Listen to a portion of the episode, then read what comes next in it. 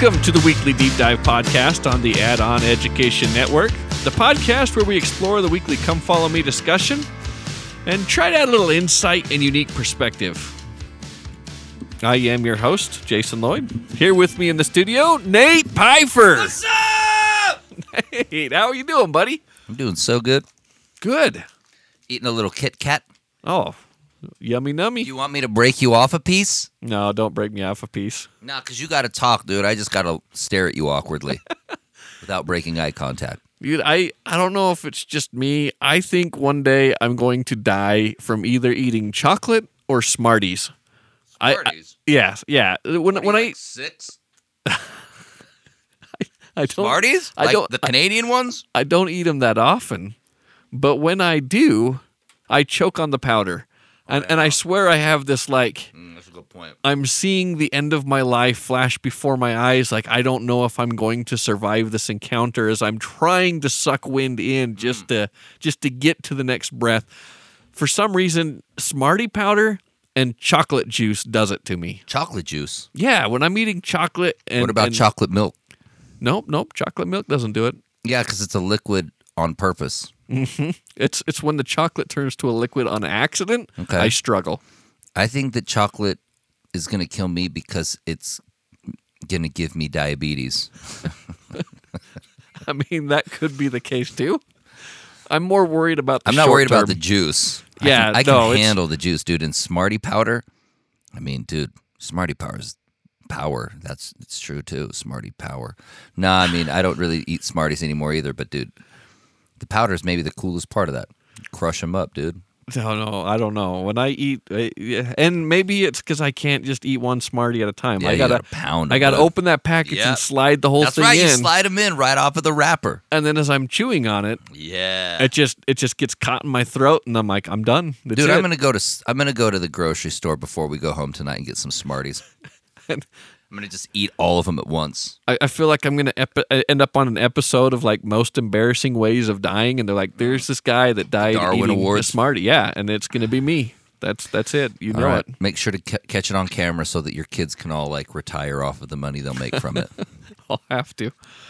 anyway, All right. So last uh, last episode we talked about the Doctrine and Covenants section 84, Oath and Covenant of the Priesthood, and I, like what we talked about. I like where we covered. I like where we went.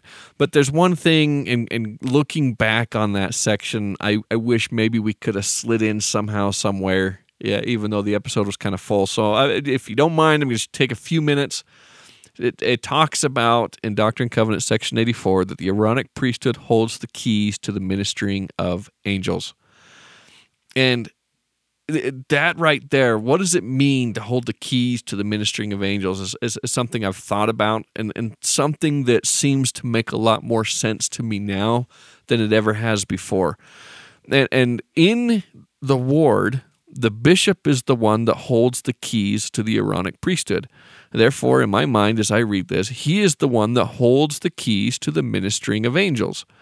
And the word for angels in Hebrew, malek, in Greek, angelos, or, or, or the Latin, in either case, it comes back to meaning one who is sent. So malek, one someone who is sent, commissioned, or or I, I ordained maybe. And so I go back to this bishop and the idea that he holds the keys to the ministering of angels or the ministering of those who are sent, ordained, or set apart. That makes sense to me because he is the one that extends the callings, whether it's uh, through his counselors, it all ultimately comes under his direction, right? So the bishop is the one that calls and makes sure that you are set apart and ordained and sent to minister in whatever calling or sphere you're sent to minister to. He's the one that, that presides over the sacrament meetings, that makes sure people are called to give a talk, called to work in the nursery, called to work wherever it is. And and even now more so when you look at the ministering assignments that we get, whether the Relief Society or the Elders Quorum, it flows under the direction of the bishop because he holds those keys to ministering. And, and so when I read that, the ministering of angels or the ministering of those that are sent, that's that's how I see it. That's what the Aaronic priesthood does, and I see it work every day in in our ward. Okay, let's uh, dive into Doctrine and Covenants sections 85 through 87. And uh, in here, 85 is a letter that Joseph Smith wrote. 86 is going to be a revelation regarding the wheat and the tares. And 87 is Joseph Smith's prophecy concerning the Civil War. And I feel like we've talked a lot this this year in Doctrine and Covenants about harvesting wheat and tares, and and even took a couple dives going into the Civil War uh, in our episode. I believe it's Doctrine and Covenants 29. So I'm not going to spend as much time on the back end talking about this harvesting and the Civil War. We'll we'll, we'll mention a few key points, but we're going to spend most of our time looking at Doctrine and Covenants section 85, this letter that Joseph Smith wrote. So, this letter is another example of revelation coming from scripture study. Joseph Smith was obviously heavily influenced by Ezra chapter 2 as he's writing this. He even quotes Ezra chapter 2. And and so I wanted to uh, give me a second. Let me open my scriptures. Just read some of this to kind of give us the background and context. Why did I put it so far away? I don't have that long of Why arms. did you put it so far away, dude? I guess I guess I wanted to practice my uh, go go gadget arms. I don't know. All right, eighty four. Um, Ezra, go in the wrong direction. Old Testament. It's after Chronicles if you're looking for it. Chapter two. You're the only one looking for it. I got to be totally honest with you. It's probably true. Okay, here we go. I always forget that Ezra is even a book in the in the Bible. Well, the context of Ezra, they're coming back after captivity, right? The Babylonian, the great return, if you will. So, verse 1. Now, these are the children of the province that went up out of captivity, of those who had been carried away, whom Nebuchadnezzar, the king of Babylon, had carried away unto Babylon, and came again into Jerusalem and Judah, every one into his city. And now it's not begatting, but it's close. The children of Azgad, a thousand two hundred twenty and two. The children of Adonikam, six hundred sixty and six. The children of Bigvi, two thousand fifty and six. Vi. Big Vi, good old Big Vi. He had two thousand fifty six kids there coming back from his line. Children of Adon, four hundred fifty four. Uh, that makes Big Vi look even bigger. You know, two thousand. Children of Ater of Hezekiah, ninety and eight. Hezekiah, what's going on, man? Come on, Hezekiah, get it together. Yeah, 90 and 8, not a lot. But but it's going through this 98? Yeah. That's still a lot, man. Yeah, and and I guess it's not Hezekiah, but I mean it, it was uh where did it go? Ater of Hezekiah. It, it, it's it seems like a lot like right 98, but when you were looking at Big Vi 2000 2056, 98's like a drop in the bank. And it's not like they had obviously it's not like they had 2000 kids. It's it's that Are you saying that the Bible's lying to us? It's that their kids refers to their kids, their grandkids, their great grandkids, their eh, this line, whatever it comes down to, right? So you're saying that some things in the Bibles maybe shouldn't be taking shouldn't be taken literally? No,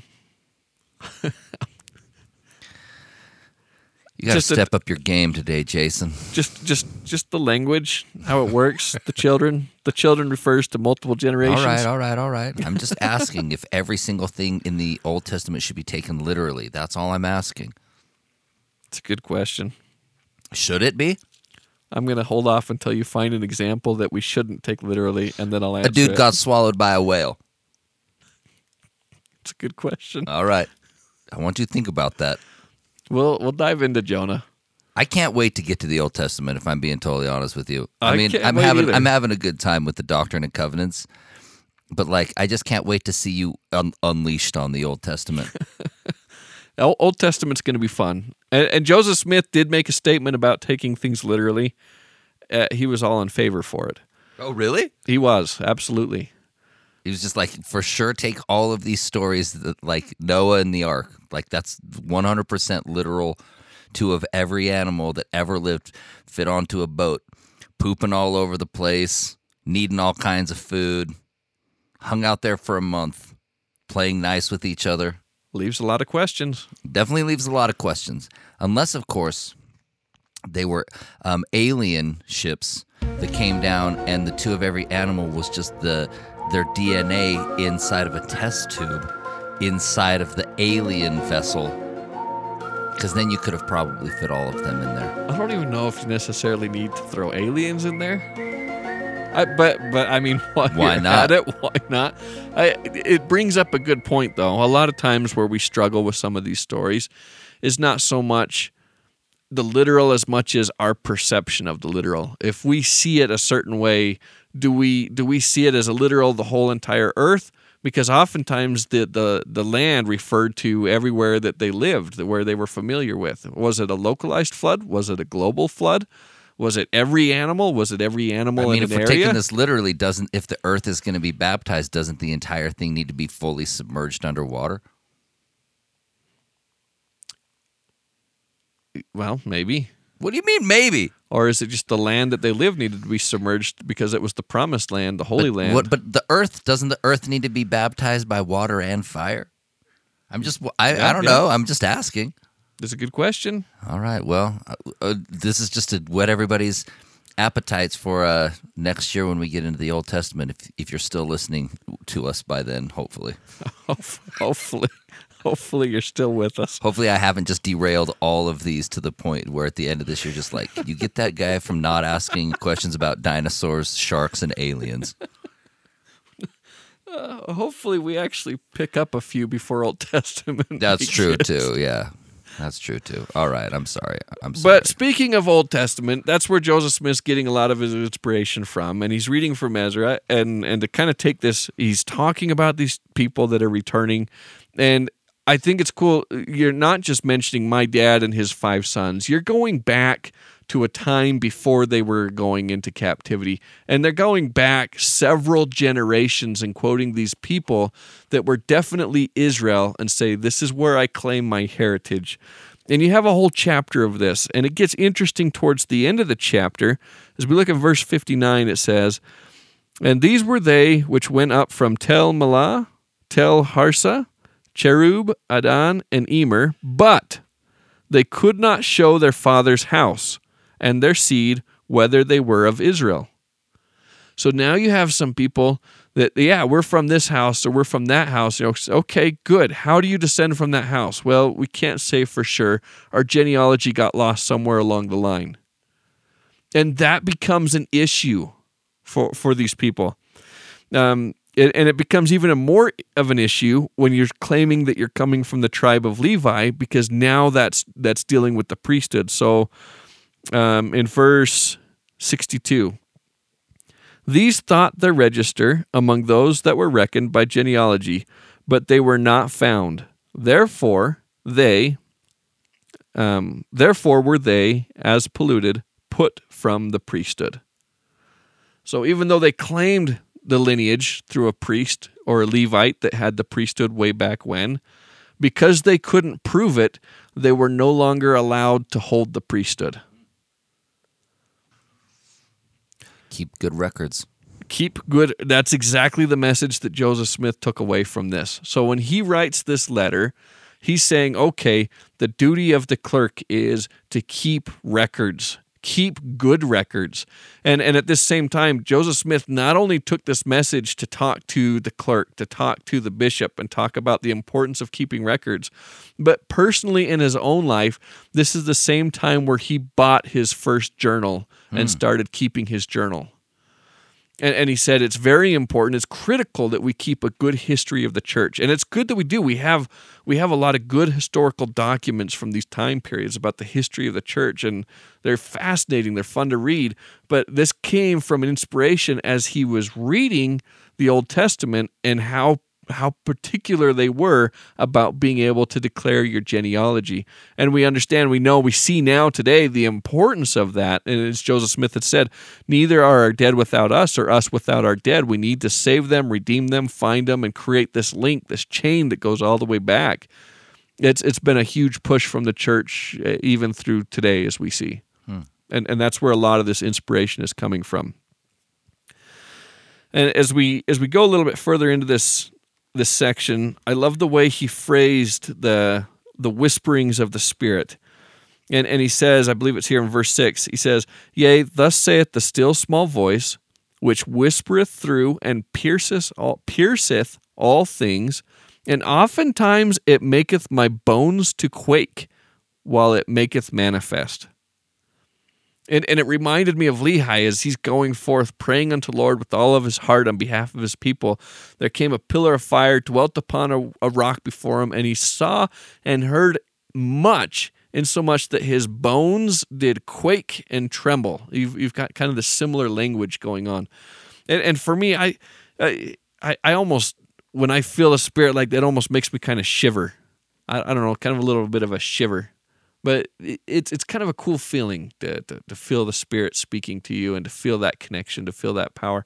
So I, I like the way he phrases that. It's a it's a good experience. Cool. All right verse 7 he describes somebody powerful coming with a scepter in his hands clothed with light. And and that's where i wanted to focus a, a lot of this podcast episode on this this notion of being clothed with light and also the the significance of holding a scepter. And clothed with light we talked about light a little bit i believe in last episode how amazing light was. We, we talked about the dual slit experiment and the nature of light. But we're going to kind of take this a different direction. Some some people believe that in the beginning adam and eve were clothed with light um, Ephraim the Syrian, he died in 373 AD, so he was an early early Christian. He says, "quote It is because of the glory with which they were clothed that they were not ashamed. When it was taken away from them after they had violated the commandment, they were indeed ashamed because they were now naked." And he's talking about this glory that clothed them, or this light that clothed them, was what made it feel like they weren't naked. So so even if they were naked, they didn't feel naked because of the light that they had on. And after they lost that, then they realized that they'd lost that and now they'd become naked. Some of the rabbinic tradition states that God made garments of light to clothe Adam and Eve before the fall. And and even some scholars have argued that when God says he made man in his image, that the word image there is referring to glory that he made man in his own glory or, or the the idea that man was equally luminescent and had the same light brilliance and glory that God did in the very beginning. And the word for light, by the way, in Hebrew is or, and the word for skin in Hebrew is or they're they're spelled slightly different. So what, what do you call that when two words have the same sound but different spellings? Hold on, I know the answer to this. Is it homonym? No, it's a. Dang it! My nine-year-old daughter taught me this one time. I keep thinking homonym. What's what's homonym? I'm looking it up right now. All right, you look it up. But where they say that early on, Genesis and a lot of these stories were oral tradition, that they would say it, not necessarily write it, that, that maybe there was some confusion there, that they were saying or referring to light rather than or referring to skin, so that God made coats of, of light for them before they fell. And then afterwards, it's kind of this play on words with this idea of skin being replaced with light or vice versa. So going into some of these traditions. Homophone. Homophone? Yeah, that's right. Homophone, or words that sound the same but uh, are different, different, in meaning or spelling. There you go. What's or a homograph? What's a homonym? Homonyms can be either or even both. So homophones are homonyms. Homonyms are homophones. Homophones are homonyms it looks like. Yes. All right, good. Sorry. Yeah, you got it. Sweet. I remember it was homophones. And homographs are spelled the same but different meaning or pronunciation. Homonyms can be either or even both. Yeah, this one's uh, this one would be hominin then because it's it's spelled differently but sounds the same. Right? So would that be a homophone or a homonym? It could be either. Yes. yes, yes. One hundred percent. Ruby honestly did teach me that Good a job, year Ruby. ago, And I was just like, are, are you even kidding me right now? But she's just like, no, we learned about that today. I'm just like, man, I was just picking my nose in elementary school. Well, I'm glad Ruby's paying attention. Yes, makes me proud. She cares. Good job, Ruby. Good job, Ruby. I didn't care. All right. Going on the apocalypse of Moses. Um, there, there's kind of a story there. 20 verse 2 it says, And I, referring to Adam, wept and said, Why have you done this to me, that I have been estranged from my glory with which I was clothed? So Adam, in response to falling, says that he lost the clothing that he was wearing, this uh, this clothing of glory. Um, and then also in third Baruch 416, just as Adam threw his tree, this tree, referring to the tree of knowledge, was condemned and was stripped of the glory of God. So it kind of answers the question wait, if Adam and Eve were naked in the garden and unashamed, and then they eat the fruit and they're still naked, now why are they shamed where before they weren't? This idea that maybe they weren't wearing clothes, but they were clothed with light or glory and that they had lost that light or that glory and now they were naked and and ashamed in that sense Mm. it's it's at least an interpretation comes from some of the rabbinical literature it, it's some of the, the the ancient beliefs back then and and it has this kind of play on words with skin versus light And it kind of makes, I think it gives a little bit more nuance to that whole story too. Because again, the only way that we've been able to explain it in the past is like, well, now they just knew that they were naked. It's like, well, I mean, I can't, I can't imagine that they were just stupid. You know, mm-hmm. like I know that, I know that they were innocent, right? yeah and that but i just don't i just i've always had the hardest time trying to make sense of all of the well i know they were innocent but it, it also doesn't just say that they didn't know anything clearly they were able to have coherent conversations Yeah, they knew they were naked, but they didn't necessarily understand what naked meant. Well, maybe, but at the same time, who else was there, right? If it's just Adam and Eve, uh, are they ashamed because other people are staring at them and pointing at them? And and maybe so so maybe there's something to this idea of of light. But we do know in the Bible they like wordplay. They like wordplay a lot, and and you have this wordplay with skin versus light, clothing versus not clothing. And and you see this come again with the word naked. If i were to go to genesis chapter 2 verse 25 and they were both naked the man and his wife and were not ashamed. Now the very next verse. Now the serpent was more subtle than any beast of the field. And you're like well wait a second it's like you've switched gears you're talking about them being naked and now you're talking about the serpent being subtle and not just subtle more, more subtle subtle yeah interesting the the word for naked in Hebrew is arum. The word for uh, subtle is arum. It's another homophone. So you've got this homophone play with light and skin, and now you have it with naked versus subtle. So Adam and Eve were naked and were not ashamed, but the serpent was more naked than any beast of the field. And, and in a sense, if we're saying that naked is a loss of light a loss of light or Yes. glory. When they lose that light or glory, they become naked and ashamed. Well, the the serpent was even more naked or more eh, it had had had even less glory, had even less light than than what. Adam and Eve did. that's really great perspective And eh, if we go, eh, the the Samaritans had some texts uh, in in the Bible. Um, a, a guy from um, Marka wrote a few things in the 300s A.D. He says that Moses ascended, so there's kind of a connection between Adam and Moses. Moses ascends Mount Sinai. He receives the image of God, which Adam cast off in the Garden of Eden. And so in Mamar Marka 5 4, it says, He, referring to Moses, was vested with the form which Adam cast off in the Garden of Eden, and his face shone up to the day of his death. And then in some of the rabbinical traditions, Deuteronomy Rabbah 11.3 Rabbi- um, says, Adam said to Moses, I am greater than you because I have been created in the image of God. Whence this? For it is said, And God created man in his own image. Moses responded, Moses replied to him, I am far superior to you, for the honor which was given to you has been taken away from you. As it is said, but man. And man is the same Hebrew word as Adam. So when you say man, you could say Adam, or Adam, you could say man. But man or Adam abideth not in honor, quoting Psalms 159 13. Uh, But Moses continues, But as for me, the radiant countenance which God gave me still remains with me. Whence, for it is said, and then Deuteronomy 34 7, his eye was not dim, nor his natural force abated.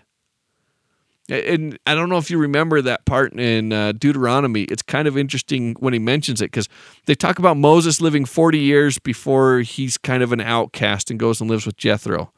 And then he lives for 40 years with Jethro before he goes back and pulls Egypt, uh, the Israelites out of Egypt. And then he lives 40 years in the wilderness with them before he, he doesn't get to go in to take uh, enter into the promised land. So going back to your question, do we take it literal or symbolic? Is it many years or 40 years? If we take this literally, he's 120 years old. And, and I tend to take this a little bit literal because they say you know, as you, you start to get older, you lose that energy, you lose that vigor. But they have that verse: "His eye was not dim, nor his natural force abated." Hmm. And and so he's almost like saying he still had this vibrance to him, even though he was older.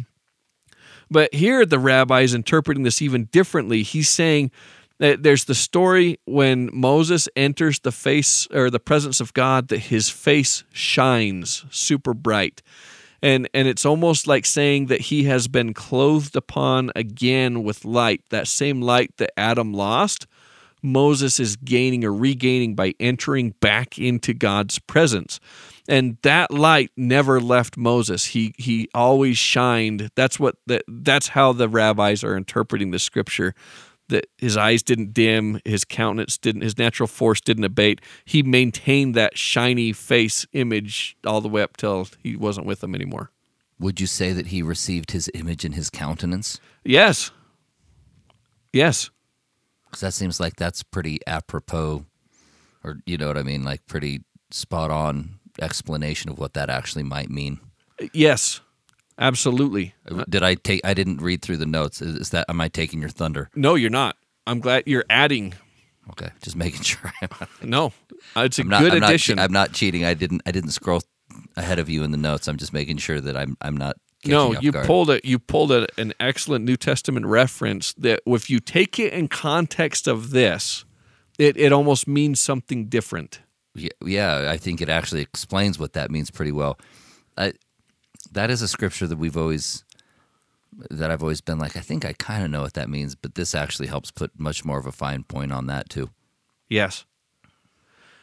And and um, in another place in, in Leviticus, one of the rabbis commenting 10, tw- uh, 10 2, Resh Lakish, in the name of our Simeon, the son of Manasseh, said, The apple of Adam's heel outshone the globe of the sun. How much more so the brightness of his face? Trying to mm. talk of how they looked, this brightness before they fell. But then going back to this idea, Moses Moses is a restoration of all things. And I think that's why it's significant that Joseph Smith is bringing this image of a powerful person who, who was clothed in light as a restorer, someone who was bringing that light back to earth that, that man once had. And you look at Moses, when we talked last week in Doctrine and Covenant section 84 about the oath and covenant of the priesthood, and the whole purpose of the priesthood was to prepare us. The, the Aaronic priesthood preparatory for what? The Melchizedek priesthood, which is the ordinances where godliness is made manifest. Enter into the presence of God. The whole purpose, the whole thing of the whole priesthood, the whole point is to come to Christ, to come into his presence. And and if you look at Adam and Eve, God walked in the cool of the day with Adam and Eve in the garden. After they were cast out, they lost the presence of God. Also, in Genesis, it says that water flowed out of the Garden of Eden into the four corners of the earth. And water only flows one direction, and that's down. It doesn't flow up. So if the Garden of Eden watered the whole earth, then the Garden of Eden is this elevated place, this mountain, the mountain of the Lord. Think about Greek mythology, think about any mythology, Mount Olympus, this idea that God resides on this holy mountain. Man was up in a mountain in the presence of God, enjoying his presence in the garden, and then he he was cast out, cast down. Now take Moses and and he is passing them over through the waters, the Dead Sea, taking them back into a promised land and Moses is ascending into a mountain into the presence of God. So he is regaining God's presence, and his face shines. He is regaining the old glory that man used to have. The whole story of Moses is a story of restoration. Just as he is restoring a nation, which used to be their own independent nation that now fell into slavery, and he's pulling them back out and restoring them, he's also talking about the restoration of mankind. We used to be free. We we learned things, tree of knowledge, and we have sinned with our knowledge, and we have fallen in decadence, decay, and we need something to restore us. And and that's the whole the whole gospel, everything wrapped up into this point. And and the the Hebrew word for atonement kafar, uh, uh, which I wonder uh, uh, is that where we get the word cover from? Literally means to cover, kafar, to cover. And so covering, recovering. When you've lost something to recover, to cover it back up, to make it right. This is this is a whole restoration process. And so when you're talking about Joseph Smith now, and he's talking about someone clothed in light, in this restoration, think about Moroni when he came and how Joseph Smith describes Moroni the light shining out where he's not clothed. He was clothed with with light naturally. And he describes these these visitations and these angels. I, I just I don't know. I, I think it's cool. Yeah, it's awesome. It's cool. Okay, and then he talks about a scepter in his hands, and scepter has been associated with authority, with kingship. Uh, we we went through staffs in our episode. We did Doctrine and Covenant section nine, I believe, is where we covered these staffs in in church history. So I won't dive quite so deep into this, uh, but I will mention looking at scepters in the past also have uh, a lot of significance. When we talk about the scepter in his hands, you got the staff of Moses that he did all of his miracles with. Later on, when they were trying to determine who could have the priesthood and who couldn't, each tribe had their staff, and the rod of Aaron, the staff of Aaron, is the one that sprouted, saying the Lord chose him. Um, you have this this image of a tree that we partook of is what brought death into the world. Yet Christ hanging on the cross the cross becomes a new tree, almost like the tree of death because it's what kills Christ. But then in inverse or in converse, it becomes the tree of life because Christ is hanging from this this post, this staff, if you will, this tree, as a fruit would hang from a tree. And those who partake of his blood and body now have life eternal, the opportunity to live forever, where he is taking that tree of death and turning it into a tree of life for us. Mm. And this this imagery there.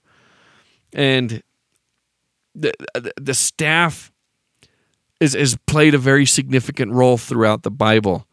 When when the poor guy was was chopping in the woods with an axe, and it was uh, the the handle separated from the head of the axe, and the axe flew into the lake, and and it sunk to the bottom. And the guy says, I'm toast. Because in the law of Moses, if you lost something that you borrowed, you had to not only repay it, you had to repay it seven times.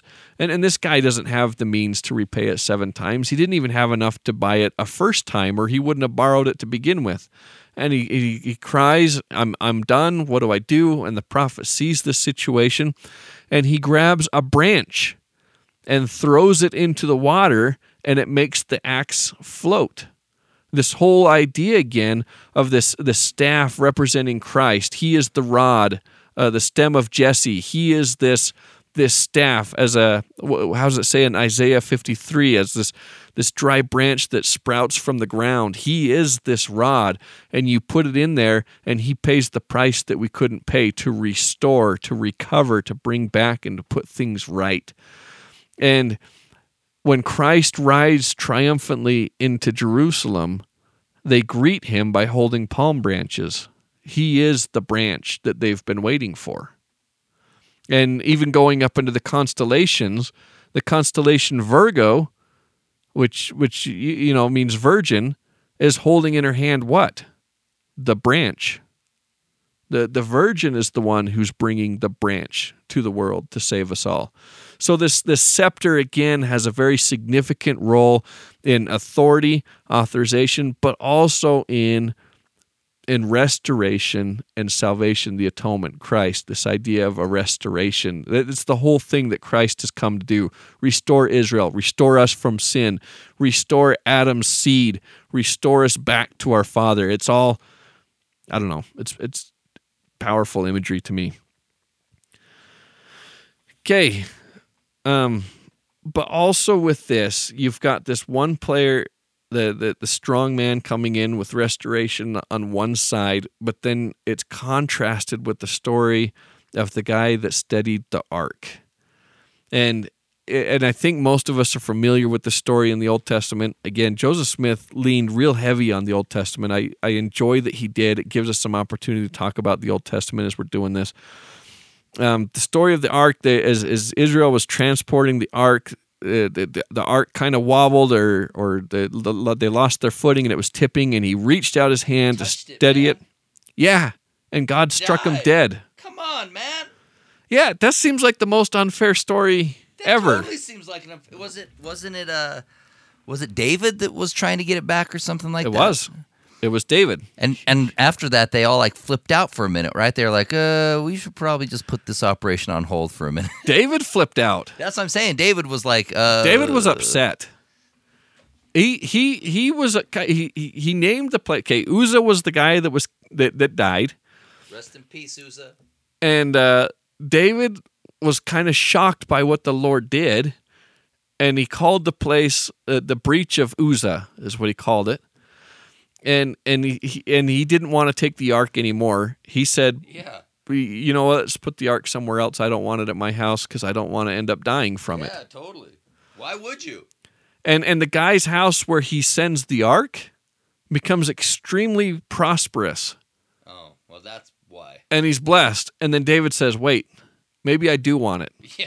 and so and so he he says okay let's let's bring it back again so it, it is a weird story it's an interesting story it doesn't seem fair even david didn't think it seemed fair because david was like what in the world just happened Dude, he was just a dude that was trying to keep, keep this nice thing from like falling over out of the cart.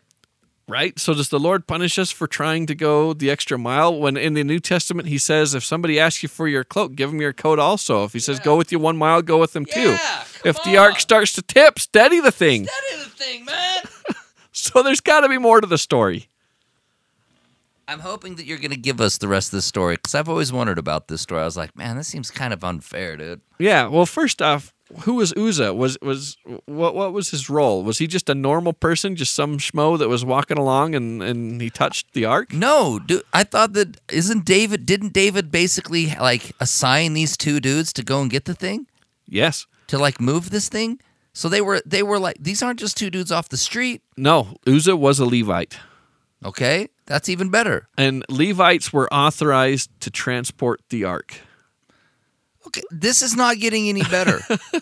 So here's the context. Here's the story. Let's see if we can make some sense of it. All right. Aminadab is um, Abinadab. Sorry, is is the guy whose house has housed the ark for seventy years now, and and what's it doing at his house?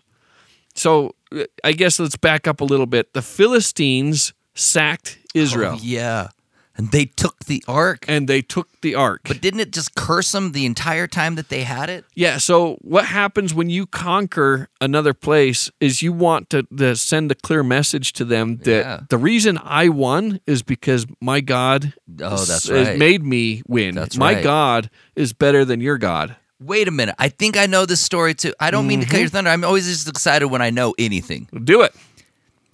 They went and put it up against like the statue of their god. And they came back the next morning, right? And their statue was like bowed down to it or something. Absolutely And then right. everybody was like, "Oh, this got to be a mistake." And then they did it again, and didn't didn't it like uh wasn't their statue like the head was missing or something like Yeah, that? Like, yeah. Didn't it like? It was, at first, it was trying to be like, "Look, your god's bowing to this god," and then it was like Now, no, now our God destroyed your God. Yes. Yeah, that's exactly it. So the Philistines on their campaign, they conquer these areas, they take the gods from all of these areas, including the Ark of the Covenant, they bring it back into their temple, That's right. and they put them subservient to their god. That's right. But when their god bows to the ark, they're like, "Well, maybe, Yeah. maybe it just tipped over something. Set it back up." And then you're right, yeah, it breaks it and and makes it kneel like subservient to the ark again. And they're like, "We don't want this." But they kept it though. though. They took it back. Well, but the, before they took it back, and I could be wrong about this. I know they eventually took it back, but but again, like I, I should probably actually read up on this before I just say this. But I think that they still were like it was kind of like it was very similar to the whole um, Moses and Pharaoh situation, where there was a stubborn pride in that, where like, well, we don't want to give back, so they would send they sent it to like a village, and then that village, everybody got like sick, like everybody got like some skin disease or, or pox or something like that. Mm-hmm. And then they were like, well, we don't want it anymore. And so then they were like, okay, well, we don't want to give it back. So send it somewhere else. They sent it somewhere else. I think they sent it a couple places. And everywhere they sent it, it would curse wherever they sent it. To where then when they're like, we should send it somewhere else, everybody's like, we don't want this. So the Philistines sent it back. So they send it back to Israel, and that's where this story picks up. They send it to Abinadab's house. Well, well, Abinadab is the one that takes it and, and houses it. He is a priest. He's a Levite. He he's, his responsibility is to keep this thing, um, well, to maintain it. To, We're assuming he's not touching it either, though, right? Because Yeah, wasn't there some touching it. very clear rules on like you don't look inside of this thing, you don't touch it. Absolutely. That's it. That's it.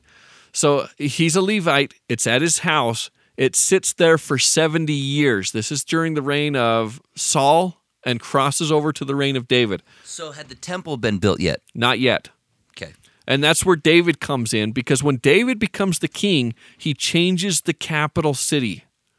And now he's going to make uh, Jerusalem is now going to become Zion, the fort, the stronghold. He's moving things. So he's building a tabernacle to house the Ark of the Covenant until he can build a, a temple, a permanent building. And he builds a huge palace for himself. And he's going to, yeah, uh, yes. So now he's moving the, the Ark of the Covenant to his tabernacle in Jerusalem. So he goes, the Uzzah is a son of Aminadab, uh, Abinadab. And he's got two sons. And and again, sons, we can use it loosely here. 70 years, it could be sons, could also be grandsons, just descendants of, because he's going to rely on the priests to move this thing. But they're not high priests, they're Levites. And the, the book of Levit- Leviticus has some very clear rules about how to move the Ark of the Covenant. The Levites cannot touch it. And in fact, it says in Leviticus, do not touch it lest you die. So go back again. This is the same language that we see in the Garden of Eden. Do not partake of the fruit unless you die. The priests are told, do not touch it unless you die. And you can transport it, absolutely, because this is a tabernacle that went with Israel wherever they went. But they would carry it on like wooden staffs, though. Like, they Exactly. still wouldn't touch it. So the high priest would cover the ark, and then they would put the staves through the rings on the side of it so that you could have Levites come and carry it, touching the poles, but they wouldn't touch the ark itself.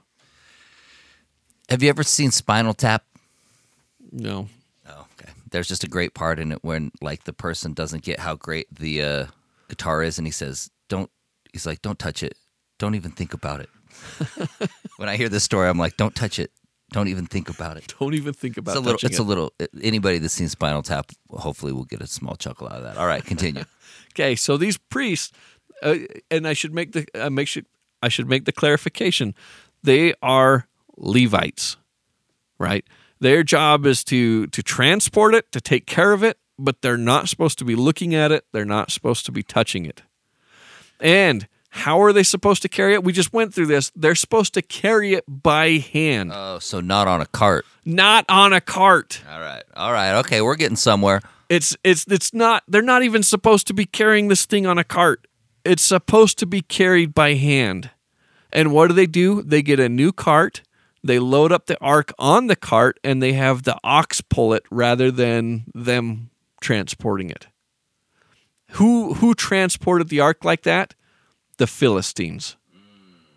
So what are they doing? They're doing what the Philistines did in transporting this ark and not taking care of it, not treating it, not giving it its due, whatever, right? And just as you went through the history, it was a curse to the Philistines.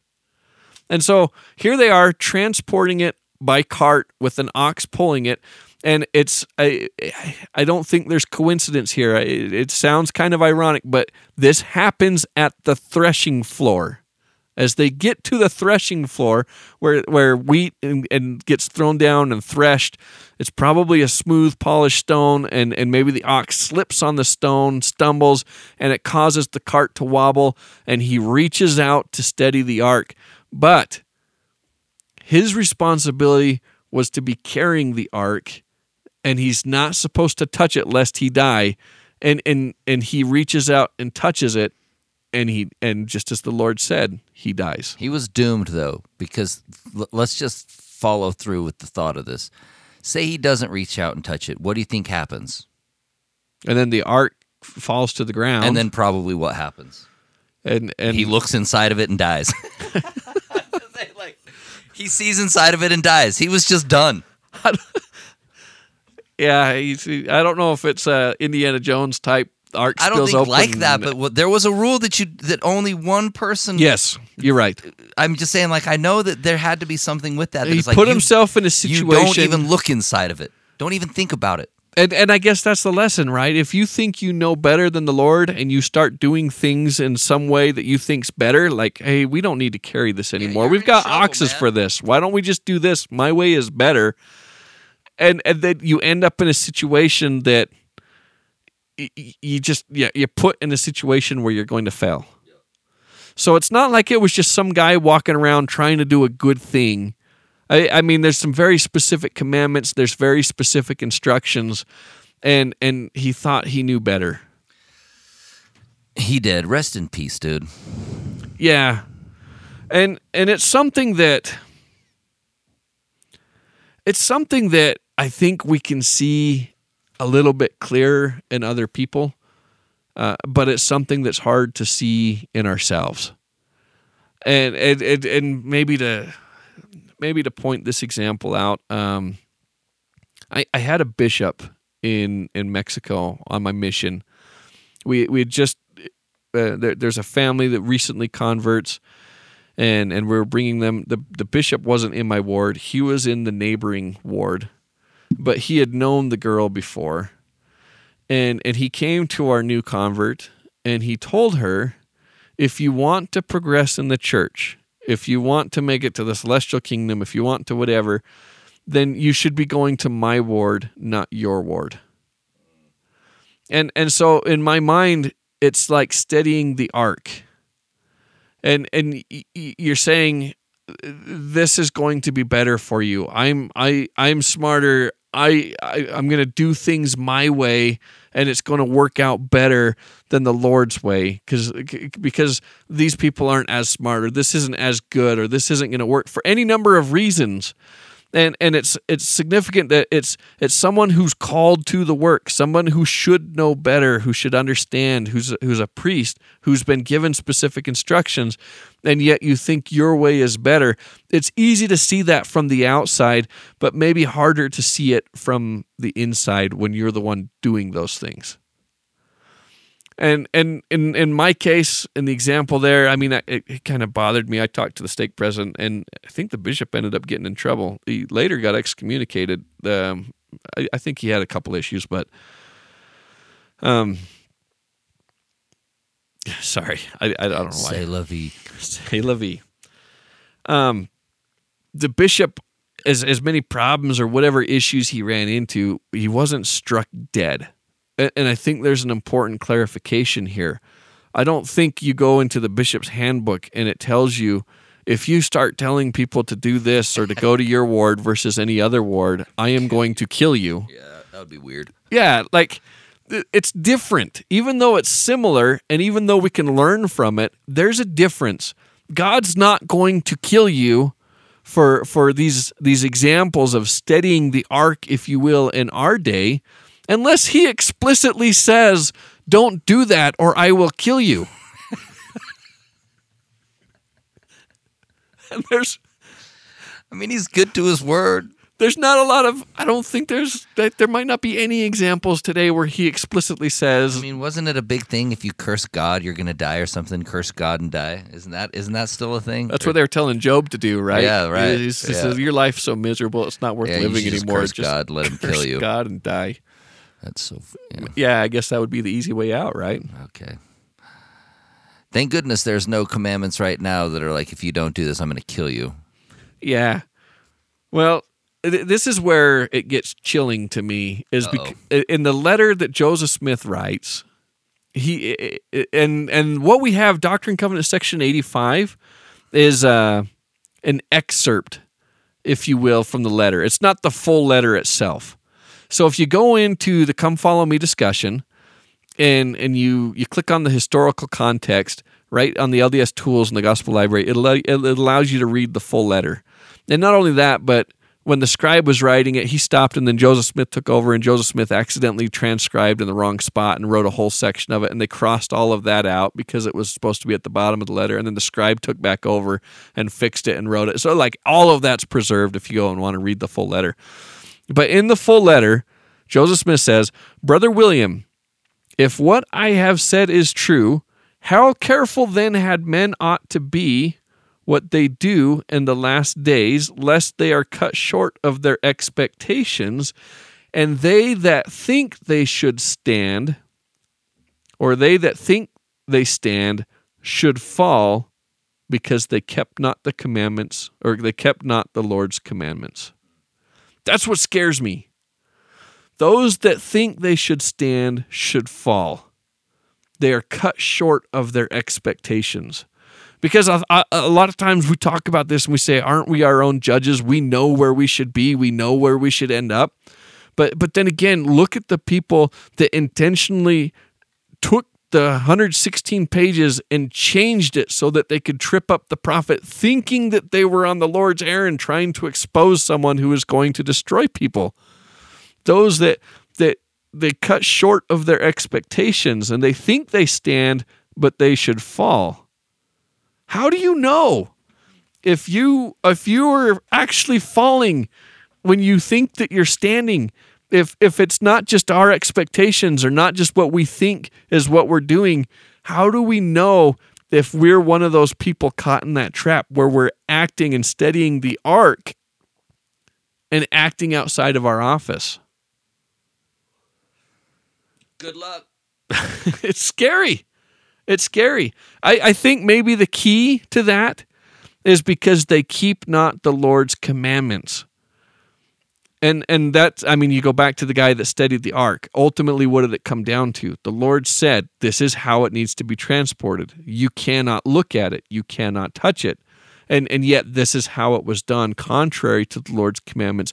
If what we are doing, we're doing is outside of the Lord's commandments and we're breaking them, that's something that we can use to kind of keep us in check. I yeah, maybe it's for the better good, but are you breaking commandments to get there? Are you are you viewing yourself as an exception? It, it's kind of interesting.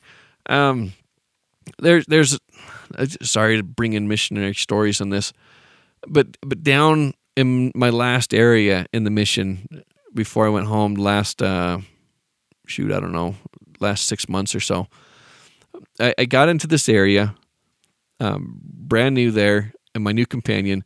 And in this area, they they hadn't had a baptism for six months. And in our mission in Mexico, it was a goal that you had a baptism a week. So not having a baptism for six months is kind of substantial, kind of a, a, a big deal. And a lot of people, I mean, the idea was this area is just a really bad area and and so I met with my my new companion. Um, I was the zone leader. He was the district leader. We were excited to kind of work together and figure things out. And and I, I asked for the the what do you call it? The area folder, the carpeta de area, the the notebook that had the people you're teaching in it. blank. There was nothing in there. It was empty. And I'm like, okay, we got a blank slate here. So as I got with my companion, we discussed and said, what would be a good goal for our first month down here? Do we want to, to have the goal to do one baptism a week? So there's four weeks, four baptisms? Or is that kind of a stretch where we're in an area that hasn't baptized in six months and we're brand new here trying to figure things out with no one in a teaching pool? Maybe we should um, maybe we should work our way up to that goal.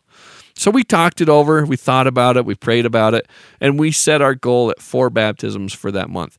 Now, in the mission, and maybe this is worldwide now, I don't know. Uh, they we had a lot of problems with people just baptizing anybody in Mexico, and they said, "All right, we need we need baptisms, yes, but we need converts. We need people that are staying with the church, not just getting baptized and disappearing." So you have to have somebody come to church twice before they're able to get baptized. Two two sacrament meetings before you can baptize them. So we set our goal for baptisms, and and the first Sunday we we were really excited because we had like six or seven people tell us that they would come to church with us that Sunday, and we went to all six or seven houses, and and everybody had an excuse for why they couldn't make it anymore, and we're like, oh shoot, and and so we were lucky we had the first meeting there was a two blocks in the building right? So right after sacrament meeting we said okay we'll come back and grab you see if we can get you to the afternoon. We went back out and same thing we failed. I'm like okay that's all right. We still got three weeks left in the month. Let's see what we can do now let's let's try to set our, our sights a little bit higher. So this next week we had 13 people rather than the six or seven. We doubled how many people said they would come to church with us. We had some of the same old ones, uh, but we had a lot more new ones that were that, that said, "Yeah, we'll be there." And and we were making sure that they were like, "Yes, we're going to be there." But again, we go out there and nothing. And we go out there again for the second block and again nothing and and we're getting a little bit discouraged but you know we still have two sundays left before the end of the month. We could still get two you know we, we still had one more shot at this. And and so the next week same thing. We, we we get even more people. We're going out. We got the ward mission leader driving us around in his truck which is kind of a rare thing in mexico having transportation. But we're going around not only did everyone say no, but at this point, we are asking everyone off the street that we see, like, hey, just come to church with us. Eh, whatever we could do. Just desperate, mad attempt. And not a single person came to church with us. And I was so upset. And, and I remember after after church was over, we went home and I laid on the floor I, I don't know. I, I must have read it somewhere in the Old Testament. This idea uh, that praying you just got as low and humble as you could. I just laid on my face on the floor with my my arms stretched out and just prayed, crying like, "What? We we've done everything you've asked. We we we've gone out. We've taught as many discussions as we can. We've tried to get as many people into church. We we set this goal because we felt this is what you wanted us to do. This was the the mission goal, and we felt like you were going to be there for us. We've got up on time. We did our scripture study. We've done everything that you've asked for. How come how come we haven't had any success? What happened? And and I I don't know. It was like an hour long prayer. It was a pretty devastating moment for me. And and as I was laying there, all of a sudden, a voice came to me and said, "You didn't work with the members." And that was a that was a big focus in our mission at that time. We were asked to work with the members, not just go tracting and finding as many people can try to do this all of ourselves our own way, the, I guess one of the commandments, if you will, for us was to work with the members. And and so I got up excited. I grabbed my companion. I, I, I, said, I, I think I've got it. Here's what we need to do. We devised a plan to, to start reaching out to all of the members, contacting them, asking them who they know that we can teach, setting up uh, appointments for every every I don't know if it was Monday nights or what it was to to come in and have a discussion with members and their friends that they would invite. Changed everything that we did. And that week, as we were at a uh, a part member's home they had family visiting from Arizona. And and the family said, "Look, we've we've had the missionary discussions for I don't know the, the past 3 months they've been attending church in Arizona." and they had put off baptism just so they could come down and be baptized with their family that lived in our area. And so they'd already been to church more than two weeks. And so the last Sunday, when we thought that everything was impossible, that we had failed, that everything had fallen out, we had six baptisms, two more than our goal of, of four, and the Lord delivered. And the whole thing was, I thought we were being obedient, and we, we I felt like we were going to get cut short of our expectations, and that I thought we should be standing, and yet here we were at the point of falling. And it was all because we were not keeping the commandments.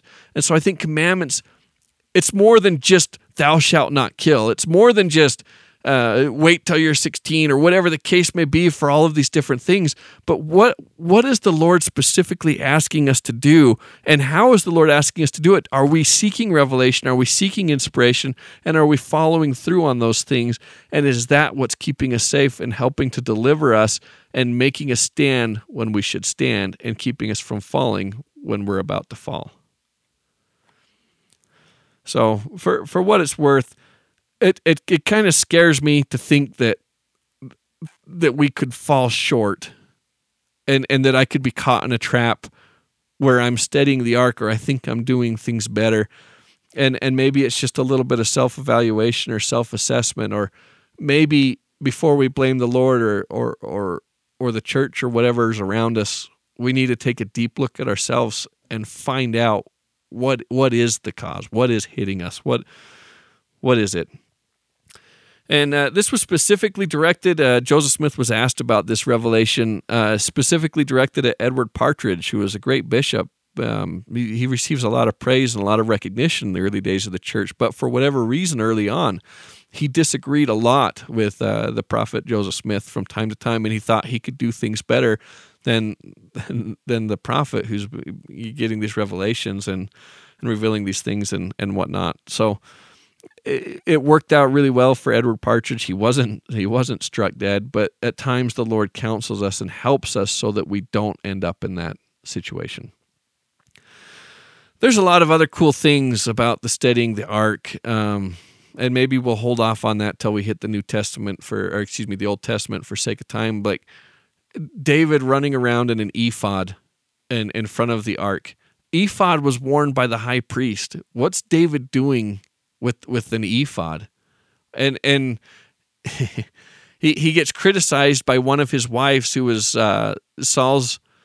Uh, before him, it says, you know, you're out there dancing in front of everybody, making yourself look like a fool. What's going on there? Samuel was also wearing an ephod. Samuel was an Ephraimite. What what's he doing with the, with an ephod with the priesthood? And David he offers sacrifices, he blesses the people, he does all of these priestly offices, yet he's from the tribe of Judah. So, how do you have an Ephraim and a Judah performing priesthood responsibilities and priesthood ordinances when none of them are from, from the tribe of Levi? So, there's some interesting questions we'll get to dive into. Honestly, I think as a king, uh, he's he's taking on a role of a higher priesthood, the Melchizedek priesthood, almost kind of like a stake president versus your bishop, your high priest being a bishop, and your your stake president presiding over the the nation. Can't wait to get into that in the Old Testament. Yeah, there's there's there's actually a lot of really cool things we can talk about with that story. Let's um let's dive into 86 though.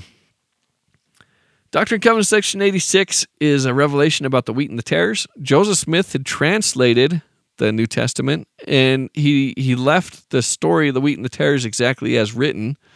But in this revelation, things change. Um, in the New Testament, it says, "First gather the tares, bundle together, bundle them together, and throw them in the fire." Joseph Smith translation matches that, but in this revelation, it says, "No, grab the wheat first and bundle the wheat, and then they're going to burn the tares that are left in the field. So, which is it? Is it the wheat gets gathered first or the tares gets gathered first? And the way I see this, you're looking at the New Testament version, it's referring to the people at that time as the gospel is coming to them, this restoration period, if you will, this dispensation. And and the gathering of the, the tares versus the wheat. And now this is a new dispensation and the same parable is being used, but to apply to a new time. And just as you have the first shall be last and the last shall be first, and the gospel goes to the Jews and then the Gentiles, and then it shall go to the Gentiles and then the Jews. It creates this wonderful chiastic structure first, last, last, first. Jews, Gentiles, Gentiles, Jews. Well, now you have wheat, tares, tares. Oh, excuse me, I got that backwards. Tares, wheat, wheat, tares. So it's kind of cool how that order gets gets switched around and matches for for our dispensation. So I, I don't see that as a as a problem, a, a difference with the scripture. I look at that as as being applied to a new dispensation in a way that that fits the structure in a beautiful poetic form. But it is interesting. The last three verses here, 8 through 11, says, Therefore, thus saith the Lord unto you, with whom the priesthood hath continued through the lineage of your fathers. Who's he talking about? Thus saith the Lord unto you, with whom the priesthood hath continued through the lineage of your fathers. And if this is the restoration of the gospel, the priesthood hasn't continued through your fathers to Joseph Smith or to any of the people that he's ordained. The only people that have a claim through their fathers to the priesthood are Levites. Go back to Ezra 2:61. Uh, Anyone that can declare their lineage all the way back without any holes or missing anything to to Levi or to Aaron to to Moses to the, the this tribe this line they are entitled to the priesthood therefore thus saith the Lord unto you with whom the priesthood hath continued through the lineage of your fathers for you are lawful heirs according to the flesh just the simple fact that you've been born into that entitles you to that priesthood. You don't have to qualify it for it necessarily through your righteousness, through through the the ordination, the deacons, the priests, what we do in this church. This is more you're born because this is yours forever. This is your family's, your birthright. And have been hid from the world with Christ and God. Therefore, your life and the priesthood have remained and must needs remain through you and your lineage until the restoration of all things spoken by the mouth of all the holy prophets since the world began. There is still a role to play for Levites today. We are waiting for that time. Therefore, blessed are ye if you continue in my goodness, a light unto the Gentiles, and through this priesthood, a Savior unto my people Israel. The Lord hath said it. Amen.